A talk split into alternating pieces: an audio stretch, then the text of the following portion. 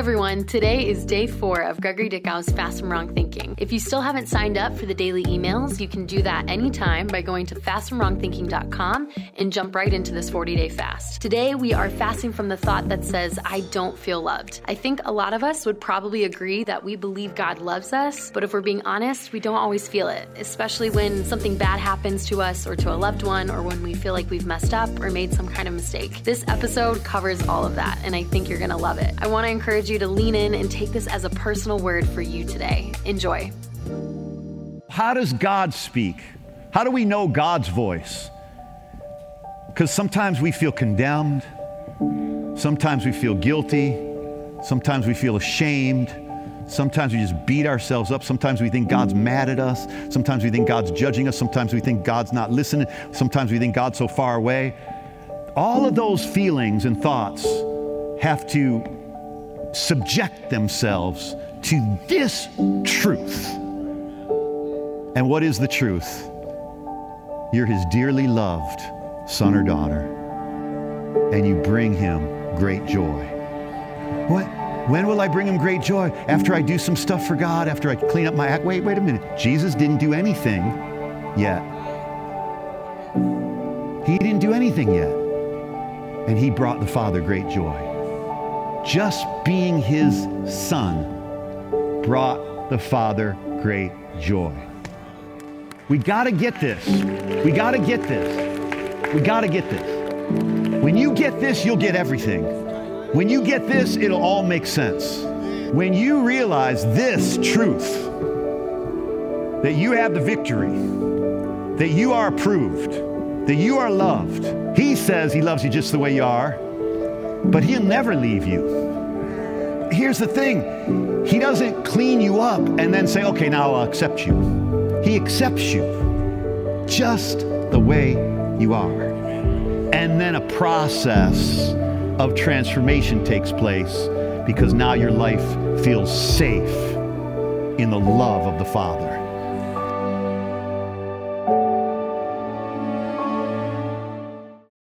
You know what you look like in God's eyes? In God's eyes, you are, you are loved, you are chosen, you are holy, and you are without fault.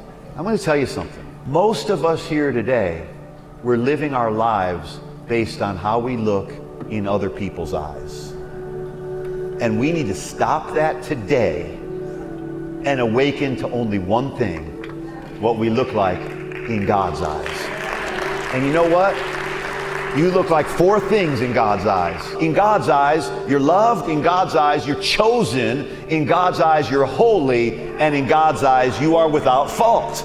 You say, How can I be without fault in His eyes? I make mistake after mistake after mistake. But in His eyes, you are without fault because He looks at you through the blood of Jesus. You know what? It's not about what you have to say, but the Father said. But Lord, I'm so unworthy. But the Father said, I don't deserve it. But the Father said, I got good news for you today. You might say, I don't know what I'm going to do. But the Father said, Bring out the best robe. Oh, Father, I've sinned. I've failed you. I'm not worthy. But the Father said, Bring the best robe. It doesn't matter what you say anymore. First and foremost, what matters is what does the Father say? But the Father said, Bring out the best robe and put it on my son. I'm not listening to that unworthiness. I'm not listening to you. I'm not. I dismiss all your unbelief. I dismiss all your unworthiness. I dismiss all of you feeling like you have to be unworthy and be like a hired servant. No, you don't have to beg. No, you don't have to be like a servant. No, you're my son. I've never quit loving you and never will. Expect love and love and more love. And if you could begin to set that as your expectation from God, you'll never live in fear another day in your life. So, my message to you today is expect love, love, and more love.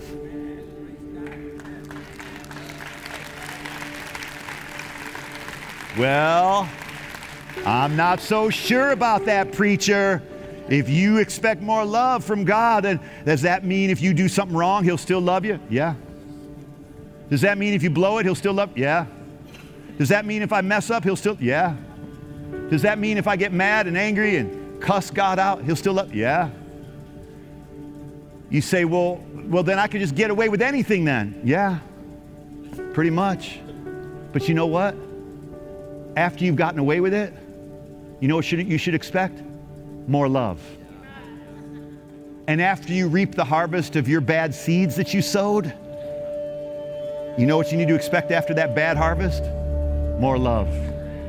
Because God won't spare you, in most cases, from the harvest of your seeds, but He will find a way to demonstrate His love again. God is love. God is love. God is good. You say, Oh, I think we're hearing a little too much about that. You know, we need to get into some sin, Pastor. Why do we need to get into something Jesus already died for? Buried, absolved. Well, you got to warn, you got to warn the people. You got to warn the people that Jesus is coming back. Okay. You have duly you have been duly warned.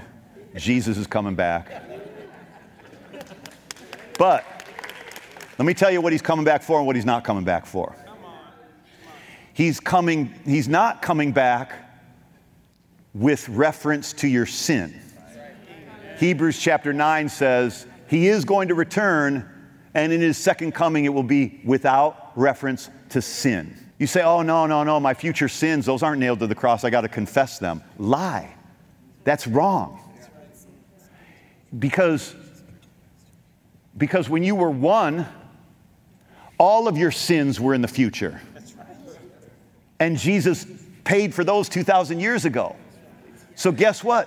When you're 31, 41, 51, 61, it's just like being one. Uh, it's just like just being born. All your sins have been paid for in advance. It's called paying it forward. He paid for it in advance so that the second time He comes, it will be without reference to sin because it's been washed away. Well, doesn't the Bible say we should confess our sin? That's for your conscience. It's not for God. It's not for God to forgive you, it's for your conscience. It's only about your conscience. It has nothing to do with your relationship with God. Zero. Zero. It's your conscience that you're confessing for. You're not confessing your sin for salvation. The Bible does, never says anywhere that you get saved by confessing your sin. It says you get saved by confessing Jesus is Lord and believing that God raised him from the dead. That's what the Bible says. I've been in friendships and in relationships where I wasn't really sure what a person's motive was, what a person's intention was. And so I've always, you know, been a little shy or reluctant to, to trust people. And so because you, you, you're expecting somebody to behave which, the way that you would until they don't right? And then you and then you're like, oh, I should have known that, or oh, I knew that was coming, and you ex- you're almost expecting for the shoe to drop. You know what that means? You're almost expecting for something bad to happen, and and that's how we've been in relationships with people, and that's sometimes how we are in our relationship with God. That some things have gone good in your life, but then you're, you're, you're kind of expecting, well, maybe He's gonna at some point change His mind, turn His back on me. Uh, at some point, the shoe's gonna drop. At some point, something bad's gonna happen. But it never does. You know why? Now, something bad might happen, but it didn't come from God.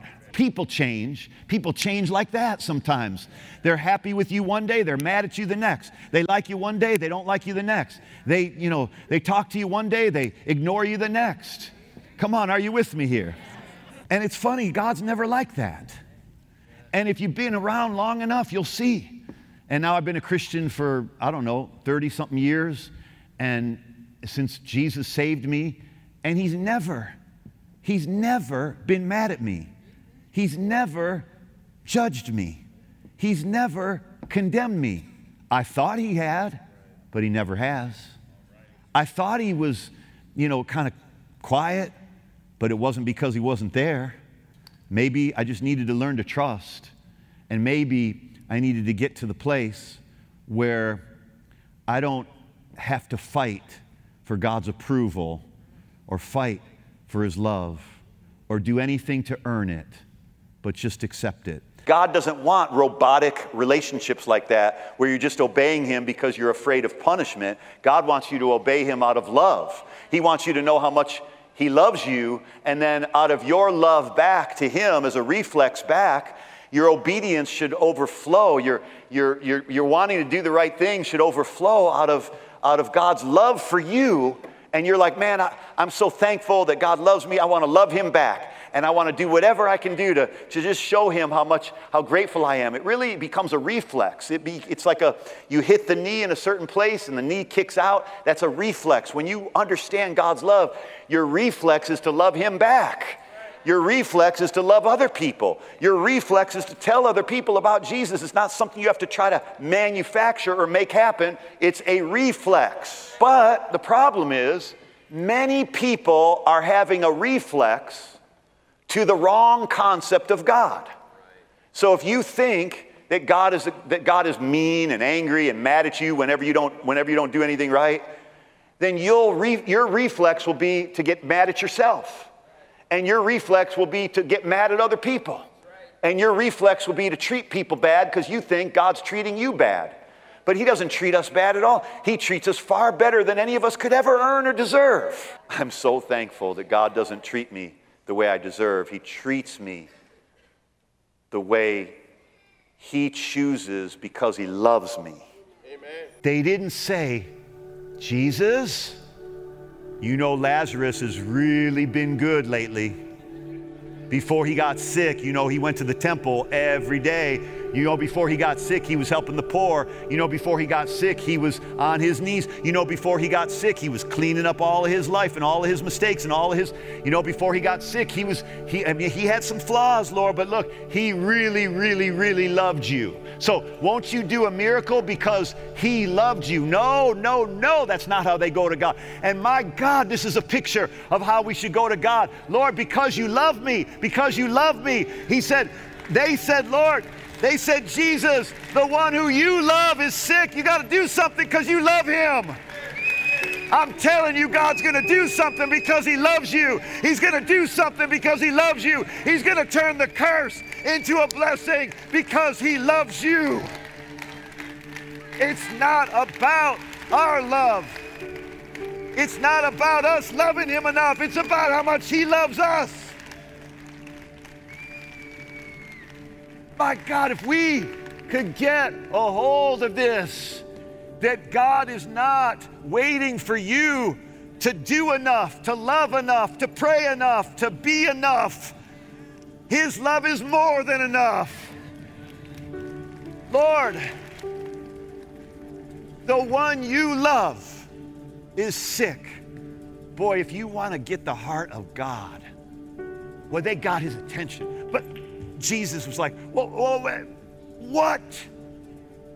Oh, yeah, I love him. I'm going to tell you something then now. Because I love him, this sickness is not going to end in death. It's not going to end in death. It may include death, but it's not going to end there. In fact, it did include death, but it didn't end in death. Thanks everyone for joining us today on the podcast. If you enjoyed today's episode, feel free to share it with a friend and make sure you've subscribed so that you never miss an episode. Have an awesome day.